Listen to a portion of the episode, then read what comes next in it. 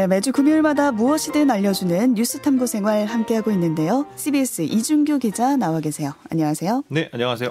네, 오늘 탐구해볼 뉴스로 요즘 참 핫한 주제로 딱 집어오셨어요. 네, 바로 챗 GPT. 네. 뭐 첫 주제를 좀 거창하게 잡아봤습니다. 음. AI 어디까지 왔고 어디로 가야 하는가 이렇게 음. 잡았습니다.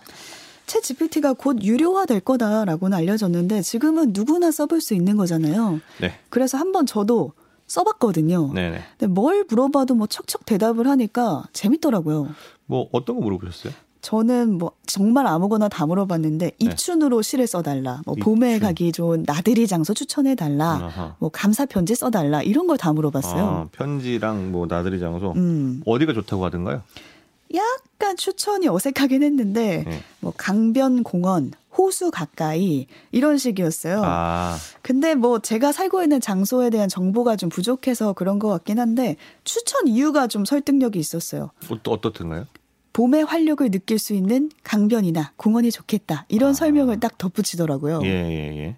괜찮더라고요. 뭔가 좀 이렇게 풀어서 설명해 주는 느낌 뭐 이런 음. 거긴 하지만 어쨌든 그 상대방 대, 질문하는 사람 기분을 좀 이렇게 좋게 만드는 그런 네. 부분이 있네요. 뭐 감사 편지는 뭐 누구한테 쓰신 거예요? 저는 부모님께 감사 아. 편지를 좀 대신 써봐 달라 예, 이렇게 예. 물었었거든요. 예. 근데 뭐 놀라운 부분은 이게 형식을 나름 다 갖춘 상태로 답을 하더라고요. 아, 편지, 진짜 편지 같은 느낌. 네. 그러니까 시작 부분이 친애하는 부모님. 아. 이렇게 시작을 하면서 저를 키우시며 저에게 가르쳐 주신 모든 것에 대해 감사의 말씀을 전하고 싶습니다. 오늘도 부모님의 가르침을 따라 성장하고 더욱 즐거운 삶을 살고 싶습니다. 이런 식으로. 아니, 진짜 자식보다 나은 것 같은데.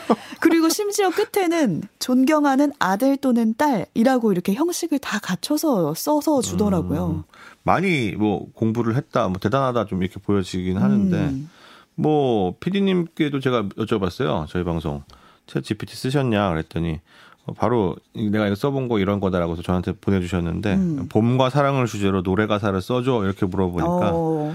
이제 그 봄과 사랑 이 자체를 진짜 주제라고 해서 이렇게 만들었습니다. 이렇게 말을 하면서 뭐 봄의 바람이 저를 깨워 새로운 일들이 시작되는 거야. 뭐 이런 식의 굉장히 좀 이렇게 낯간지럽기도 하면서도 어 그래 노래 가사니까 충분히 오. 이럴 수 있지. 어디서 들어본 것 같기도 하고. 그렇죠 그렇죠.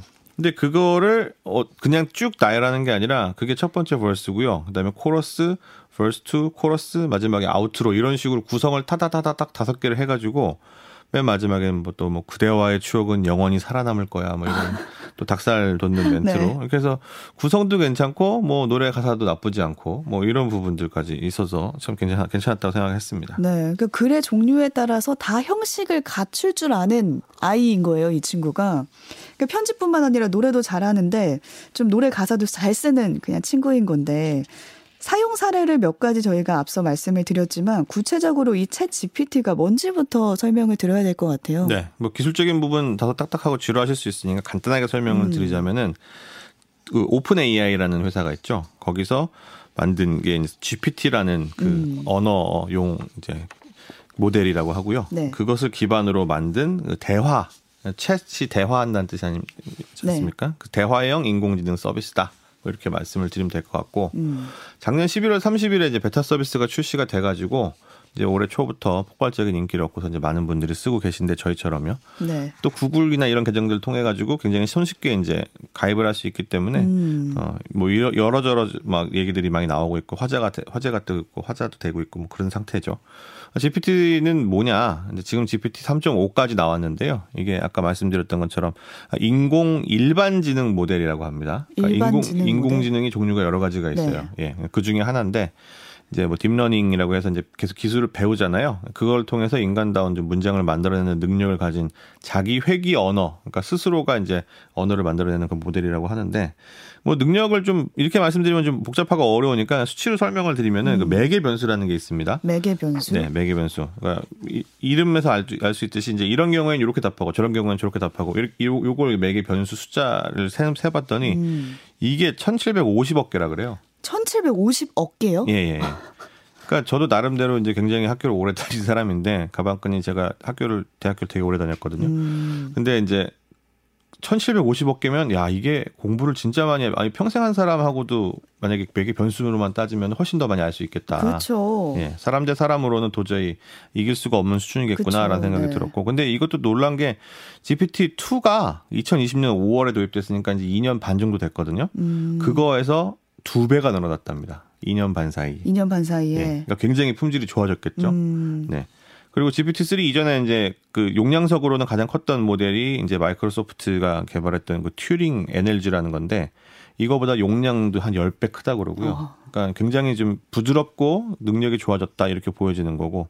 그다음에 다- 굉장히 다양하게 할 수 있거든요. 뭐 문제 언어 관련해서 이제 뭘 물어보면 그 문제를 풀어 줄 수도 있고 아까 저희들이 시- 실험했던 거죠. 무작위 글짓기.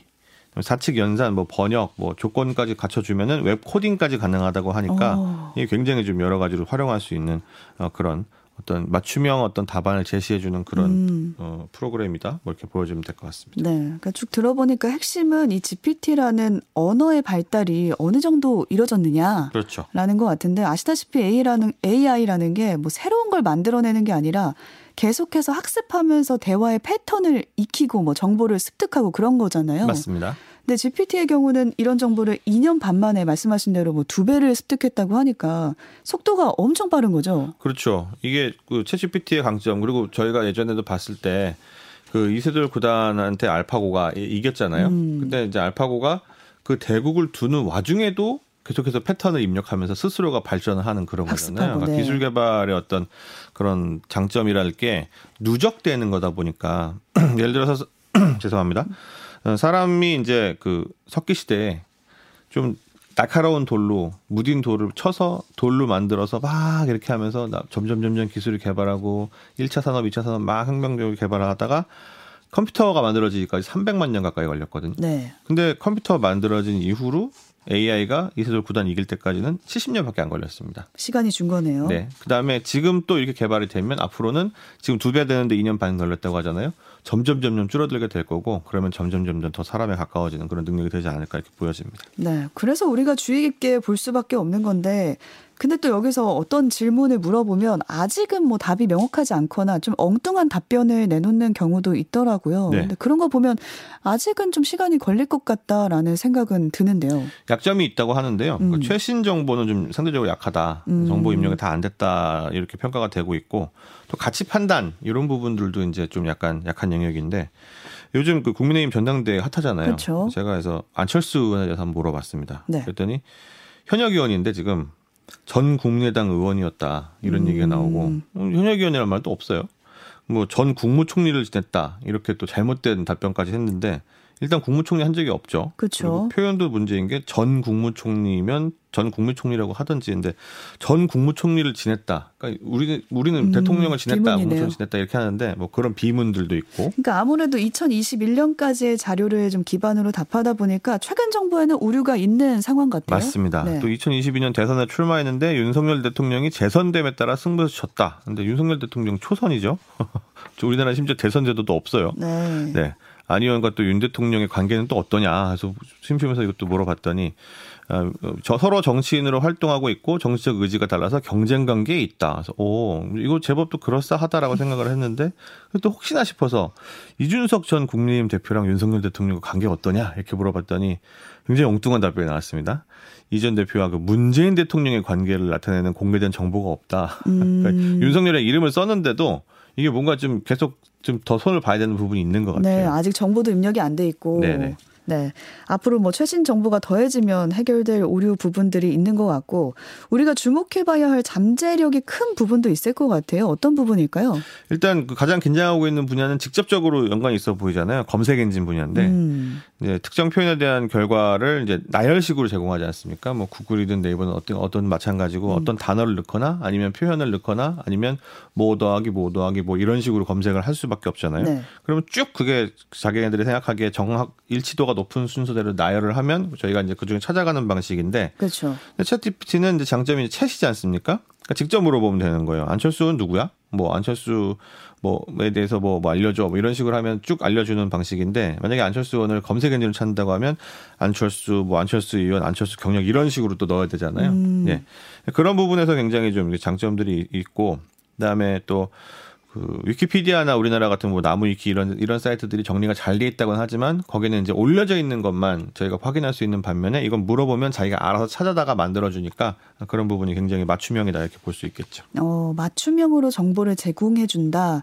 근데 게다가 또 학습을 해서 문장력까지 발전을 하면은 잘 읽히니까 나중에는 이제 검색창 대신에 챗 GPT를 이용하지 않을까 이런 상상도 해보게 되고요. 그렇습니다. 뭐 이미 투자액을 보면 알 수가 있는데 마이크로소프트가 오픈AI에다 10억 달러 이미 투자 투자한 상태였거든요. 음. 지난달에는 아예 100억 달러를 투자해가지고 파트너십까지 맺었으니까 잠재력이 뭐 굉장하다고 평가하고 있다 이렇게 보여집니다. 네. 개인적으로 또 궁금한 게 있다면 이게 더 정교해지면 저희와 같은 뭐 아나운서나 기자, 뭐 글 쓰는 사람들까지 다 대체될 수 있는 건가라는 생각이 들거든요. 어렵게 취직을 했는데. 그렇죠. 저도 어렵게 입사해가지고 어, 어, 어렵게 월급 받고 살고 있는데 야, 이 겨우 AI한테 밀려나면 어떡하지 이런 고민들. 음. 근데 뭐 저희뿐만 아니라 굉장히 많은 분야에서 고민을 하고 계실 텐데 일단 능력이 어느 어떤 부분이 뛰어나냐 이렇게 보니까 그 단순 반복 작업 이걸 굉장히 음. 잘한다고 합니다. 네. 그러니까 자료를 수집하거나 정리하거나 뭐 오류가 있을 경우에 뭐 이런 부분이 어, 어 뭐가 잘못됐네 이렇게 검토하거나 이런 부분이 굉장히 뛰어나서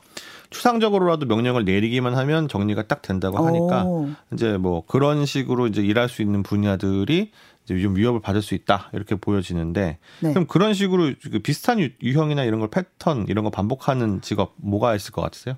제가 얼핏 듣기로는 이 기상캐스터가 날씨에 따라서 용어를 비슷한 거에 사용을 하잖아요. 네네 문장 패턴이 딱 있다 보니까 AI가 따라할 수 있다고 하더라고요. 맞습니다. 이미 뭐 그 AI 캐스터를 음. 도입해가지고 방송하는 방송국도 있으니까 어, 말씀하신 그 부분도 굉장히 정확하고 그런데 이 비슷한 용어를 사용한다고 하는 게 그 아주 단순하고 아주 그 뭐 그런 직업만 있는 게 아니라 굉장히 좀그 위험 수위가 높은 직군이라 이 나오는 게 좀 저도 뜻밖이었는데 네. 변호사, 회계사, 노무사 아, 이런 직업들이 또 이런 직군에 해당한다고 합니다. 아, 그러니까 이분들도 시험 어렵게 치러서 전문직이라는 자격을 얻었을 텐데 AI한테 지금 위협을 받고 있네요. 네, 그렇죠. 뭐 사실 윤석열 대통령만 해도 사법 시험 구수하셨잖아요. 음. 회계사, 노무사도 마찬가지로 굉장히 좀 붙고 붙기 쉽지 않고 어려운 직업이고 또 전문직이고 많은 사람들이 좀 되고 싶어하는 그런 직종인데. 네. 근데도 AI가 대체가 가능하냐? 사건이 다 비슷비슷해서 그렇습니다. 아, 그 정보들을 AI가 다 학습을 하니까. 네. 그게 이제 민법이든 형법이든 뭐 어느 법이든 간에 법이 시행된 이후로는 재판들이 쭉 있고 판례들이 쭉 모이잖아요. 근데 이 판례라는 게 굉장히 중요한 게 뭐 판사도 검사도 변호사 전부 다 판례 따라가니까 음. 그 판례 뒤집힌다고 하면 대법원 전원 판결 이런 거 나면은 굉장히 막 화제가 될 정도로 판례라는 게 잘 안 바뀌다 보니까 그리고 이제 뭐 사기든 아니면 뭐 민법의 상속이든 뭐 이런 게 대부분 유형들이 비슷합니다. 사람들 숫자가 다르고 액수가 다를 뿐이지 뭐 그런 것들 때문에 이제 법적 대응이나 이런 판단 같은 걸 내리는 게 굉장히 좀 어, AI한테 적합한 분야라고 하고 음. 그다음에 이제 아까 다, 단순 반복 작업 말씀드렸는데 이제 코딩도 한다고 말씀드리지 않았습니까? 네. 그리고 뭐 설계 이런 것들도 하는데 이런 거 할 때 코딩 작업할 때 사람들이 머리를 쓰면서 코딩 작업하는 것 같지만 그 그런 부분들이 있고 사실 앉아가지고 그냥 눈이 그냥 손만 따라가는 이런 단순 음. 반복 작업. 그러니까 뭐 흔히 말하는 그쪽 업계에서 노가다라고 하는데 그 시간이 상당하거든요. 오. 그 부분을 AI한테 시키고 자기는 이제 뭔가를 이렇게 창의적인 영역에서만 일을 한다고 하면 효율이 굉장히 높아질 수가 있다는 어, 얘기입니다. 작업 속도가 엄청 빨라지겠네요. 네. 근데 아까 또 GPT가 시도 짓고 노래 가사도 만들었잖아요. 근데 이거는 단순 작업이라고 하기보다는 약간 예술적인 영역에 가까운 거 아닌가요? 맞습니다. 예술적인 영역이긴 한데 아까 챗 GPT가 만들어 놓은 작품을 보면 이게 음. 또 창의적이다 이렇게 보여지진 않아요. 아. 그러니까 예를 들어서 뭐 봄 아까 입춘 얘기하셨는데 네. 봄 하면 뭐 떠오르세요? 뭐 햇살이나 새싹, 꽃 이런 거 아닐까요? 네. 누구나 다 저희가 떠올리는 그런 거잖아요. 음. 예. 그렇다면은 AI도 마찬가지로 그런 거에 어떤 관련 검색어나 이런 거를 쭉 설정을 해, 서 아, 봄 하면 이런 이미지, 그다음에 이, 이렇다면 이런 거에 대한 노래가 이렇게 만들어지겠구나라는 그런 패턴들이 작용이 되면서 이제 그런 노래들이 만들어지게 되는데 그 사실 뭐 봄에 대해서 만들어진 신나 노래 이런 거 굉장히 많지 않습니까? 참고할 자료가 엄청 많겠죠. 네. 뭐 우리가 벚꽃만 피면은 듣게 되는 벚꽃 연금송도 있고, 맞습니다. 네 그런 걸 참고해서 이걸 만들어내는 거죠. 그렇죠. 그러니까 그런 아까 말씀하신 대로 그런 류의 어떤 소재로 된 부분들이 뭐 노래뿐만 아니라 시뿐만이 아니라 뭐 영화나라든지 뭐 굉장히 다양하기 때문에 음. 그런 것들을 이렇게 유사점을 모아가지고 이렇게 조합을 해서 그럴싸하게 보여주기 때문에 아 괜찮아 보인다. 근데 이게 AI가 만드는 거니까 괜찮다고 하는 거지. 만약에 작가가 어떤 뭐, 뭐 유명한 뭐 싱어송라이터가 이렇게 가사를 썼다 이러면은 뭐야 이렇게 생각하실 수 있거든요. 그렇죠. 또 그럴 수 있죠. 한계도 좀 있지 않을까요? 네 맞습니다.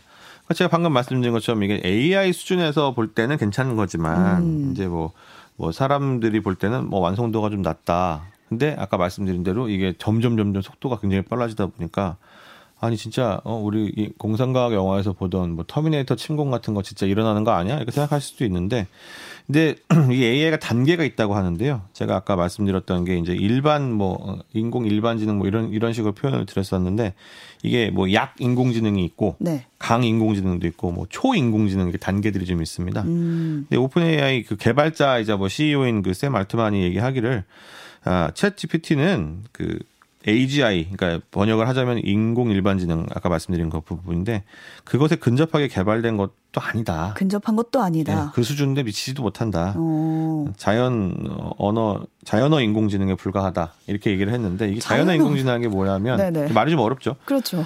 챗GPT처럼 물으면 답변을 해주는 이런 대화형 인공지능. 그러니까 음. 자극이 있어야만 그것에 반응하는 인공지능인데요. 어, 그런 서비스들 사실 많지 않습니까? 그러니까 뭐 앱 같은 건 아니면 어디 고객센터 같은 거 하실 때 네. 예전에는 이제 뭐 FAQ를 보던가 뭐 전화를 하시던가 뭐 이렇게 했을 텐데 요새는 그렇지 않고 챗봇이라는 게 많이 활동을 하잖아요. 그렇죠. 챗봇으로 상담하세요. 이런 문구가 있죠. 그러면 그 패턴에 맞춰서 음. 누가 맞으십니까? 뭐 어떤 걸 원하십니까? 이러면서 쭈루루룩 맞춰가지고 답변을 제공해 주잖아요. 그러니까 그런 게 이제 말씀드린 대로 어, 자연어 인공지능이고 그 중에서는 좀 수준이 좀 괜찮은 거지만 이게 인공지능 전체적인 그림으로 봤을 때는 굉장히 높은 수준에까지 올라온 건 아니다. 음. 어, 쉽게 아주 쉽게 단순하게 말씀드리면은 물어본 말에는 답을 해주긴 하는데 그거를 스스로 생각하거나 이런 거 아니고 아까 말씀드린 여러 패턴 그다음에 내용의 조합 이런 것들로 답을 해주는 것뿐이다. 그래서 그럴싸하게 만들어낸 거다. 그리고 아까 뭐 노래 가사 이런 거 보면은 이제, 네. 이제 아마 비슷한 표현이 반복되거나 좀 약간 인간이라고 하기에는 좀 너무 느끼한 표현들이 반복되거나 뭐 이런 것들 어설픈, 네. 네. 그런 게 한계다 이렇게 보여집니다. 또 가치 중립적인 부분도 궁금해지는데 좀 차별적이거나 부적절한 내용들을 물었을 때 이챗 GPT가 답변을 거부한다라고 하더라고요. 네, 아예 그런 기능이 탑재되어 있다고 합니다. 음. 그러니까 심하게 가치를 훼손한다 이러면은 이제 답변을 아예 안 하게끔 돼 있는 그런 게 있는데 근데 사실 이것도 한계가 있어요. 그러니까 예전에도 사실은 이런 류의 인공지능 모델들이 있었습니다. 없었던 거 아닌데 미국 같은 경우는 마이크로소프트가 2016년도에 이제 공개했던 그 테이라는 음. AI가 있었는데 네. 근데 유저들이 이제 테이의 학습 능력이 이제 있다 보니까 자꾸 뭘 가르치는 거예요. 그러니까 물어보는 게 아니라 가르치는 방식이었는데 이게 음. 부적절하게 이루어졌습니다. repeat after me, 그러니까 한국말로 하면 따라해봐라고 말을 한 다음에 부정적인 내용을 읽어준 거예요. 아. 그러니까 그걸 학습한 거죠. 그래서 이제 막 뭐 홀로코스트를 막 좋다고 평가하거나 음. 뭐 인종 혐오라든지 아니면 특정 어떤 계층에 대한 혐오 이런 것들을 막 따라하게 되고 그래서 마이크로소프트 깜짝 놀라가지고 오픈한 지 16시간 만에 운영 중단하고 결국 최종적으로 문 닫았습니다. 네. 그리고 미국에만 있었냐? 이게 한국에도 있었어요. 기억나세요? 네. 이게 요즘 예시로 많이 언급이 되던데 이루다 네. 말씀하시는 네, 거죠? 맞습니다. 이 여대생 컨셉이잖아요. 음. 20살 또 여대생의 이제 공통 자기 동생도 있고 생일도 있고 여러모로 프로필도 이제 사람처럼 만들어 놓고 하다 보니까 굉장히 정감 갔었는데 2020년 12월 말에 공개했는데 2021년 1월 초에 벌써 사용자 수가 40만 명 넘어가고 뭐 페북 팔로워도 막 10만 명이 넘어가고 음. 엄청나게 인기를 끌었었는데 테이처럼 진짜 한순간에 훅 갔습니다. 그러게요. 뭐 두 달도 안 됐네요. 네. 사용자들이 미국처럼 혐오 관련성 이 내용을 갖다가 아, 참 좀 얄밉죠. 그, 그런 질문을 계속 하는 거예요. 아, 그럼 학습하는데. 네. 그래서 혐오도 할 뿐더러 이번에는 여성 캐릭터잖아요. 음. 그러니까 성희롱 같은 이런 걸 질문을 엄청 많이 던진 겁니다. 아. 그래 그러면 이제 학습을 하니까 나중에는 이제 가치 판단이 안 되니까 사용자가 뭐, 뭐 이렇게 먼저 그런 쪽을 물어보지도 않았는데 이루다가 먼저 사용자의 답변으로 성희롱 같은 느낌의 답변을 막 하고 음. 막 이런 식까지 나다 보니까 역시 이것도 어, 어, 서비스가 결국은 이제 1.0이 그래서 금방 중단되고 나중에 다음 다른 버전들이 나왔지만 그때는 이미 좀 많은 인기 좀 끌기 어려운 그런 부분이 됐었죠. 그러니까 이게 결국은 뭐 칼 같은 경우 뭐 무사가 쓰면 남 죽이는 무기가 되고 요리사가 쓰면 사람 먹여 살리는 요리하는 도구가 되는데 사람들의 마음이 제일 중요한 거 아닌가 이런 생각이 좀 듭니다. 네. 이챗 GPT를 두고 벌써부터 또 문제가 불거진 곳도 있더라고요. 그러니까 어제자 동아일보 기사인데 한 국제학교에서 학생들이 챗 GPT를 이용해서 영문 에세이를 제출했다가 0점 처리를 받았어요. 예, 이게 말씀드렸던 대로 이제 이용하는 사람 마음이 중요한 건데 음. 연구, 뭐 학습 활동 이런 걸 보조하는 용도로 사용해야 되는데 그쵸. 이게 좀 빠르고 뭐 구글 번역기 이런 거 돌리는 것보다 훨씬 쉽잖아요. 음. 물어보면 바로 얘기를 해주니까. 그냥 쓰는 거예요. 그러니까 이걸 또 적발하겠다고 해서 미국의 프린스턴 대 재학생이 그챗 GPT 제로, 제로 챗 GPT 뭐 이런 앱을 만들어냈는데 이걸 갖다가 돌려보면은 이제 걸리는 부분들이 있으니까 학생들 사이에서 무슨 말이 도냐? 야, 중간 중간에 단어 몇 개만 바꾸면 안 걸려. 뭐 이런 어. 정보까지 도는 거예요. 어머나, 네. 논문에도 이제 논문이 이제 그 다른 사람의 논문을 베낀 거냐 아니냐 이걸 할 때 이제 그 기계를 돌려 프로그램을 돌리게 음. 되면은 거기서도 이제 단어라든지 그다음에 논문 내에서 중요한 표현 중요한 내용들을 조금만 바꾸면은 그걸 인식 못 한다고 하는데 뭐 챗 GPT도 그건 똑같은 상황이고 그래서 좀 이런 부분에 대한 교육이 필요하지 않은가 이렇게 보여집니다. 네, 좀 올바른 가이드라인을 만들어야 될 것 같고 지금 챗 GPT가 주목을 받으면서 관련 업계들 사이의 경쟁도 좀 치열해지는 분위기예요. 맞습니다. 이게 좀 마이크로소프트가 아까 말씀드렸대로 굉장히 크게 투자자 역할을 하고 음. 있잖아요. 음. 근데 그러자마자 이제 오픈 AI 기술을 새로 접목을 해가지고 자신의 검색 엔진 빙 그다음에 어, 웹브라우저죠 엣지에다가도 적용시키겠다. 그리고 프로메테우스라는 언어를 갖다 사용한다고 하는데 이게 이것도 오픈 AI에서 만든 건데 이게 GPT 3.5보다 더 센 거다. 마이크로소프트 이렇게 뭐 예고를 하고 있고, 음. 뭐 당연히 경쟁자인 구글도 어, 경쟁을 해야겠죠. 그래가지고 AI 챗봇 서비스 바드라는 게 있는데 이거 뭐 수주일 내에 선보이겠다. 바드도 이 매개 변수가 상당합니다. 1,370억 개. 음. 이 네. 람다라는 언어 쓰고 있고 그다음에 네. 네. 이버도 네이버 클라우드에다가 많이들 써보셨을 거예요. 뭐 클로바 노트 뭐 이런 거 아실 텐데 그쪽 기술 개발해서 이제 접목하고 카카오도 카카오 브레인 통해 가지고 이제 예술 분야, 미술 분야에 대한 어떤 초거대 AI 모델 기반 앱 제공한다고 하는데 이제부터 누가 싸움의 승자가 될지 굉장히 주목이 될 것 같습니다. 그러게요. 이 AI 챗봇 시장에서 누가 선두 주자가 될지 우리가 이목을 주목해 봐야겠고요. 또 우리는 이 기술을 어떻게 이용할지도 고민을 해봐야 될 것 같습니다. CBS 이준규 기자와 함께했습니다. 고맙습니다. 네, 감사합니다.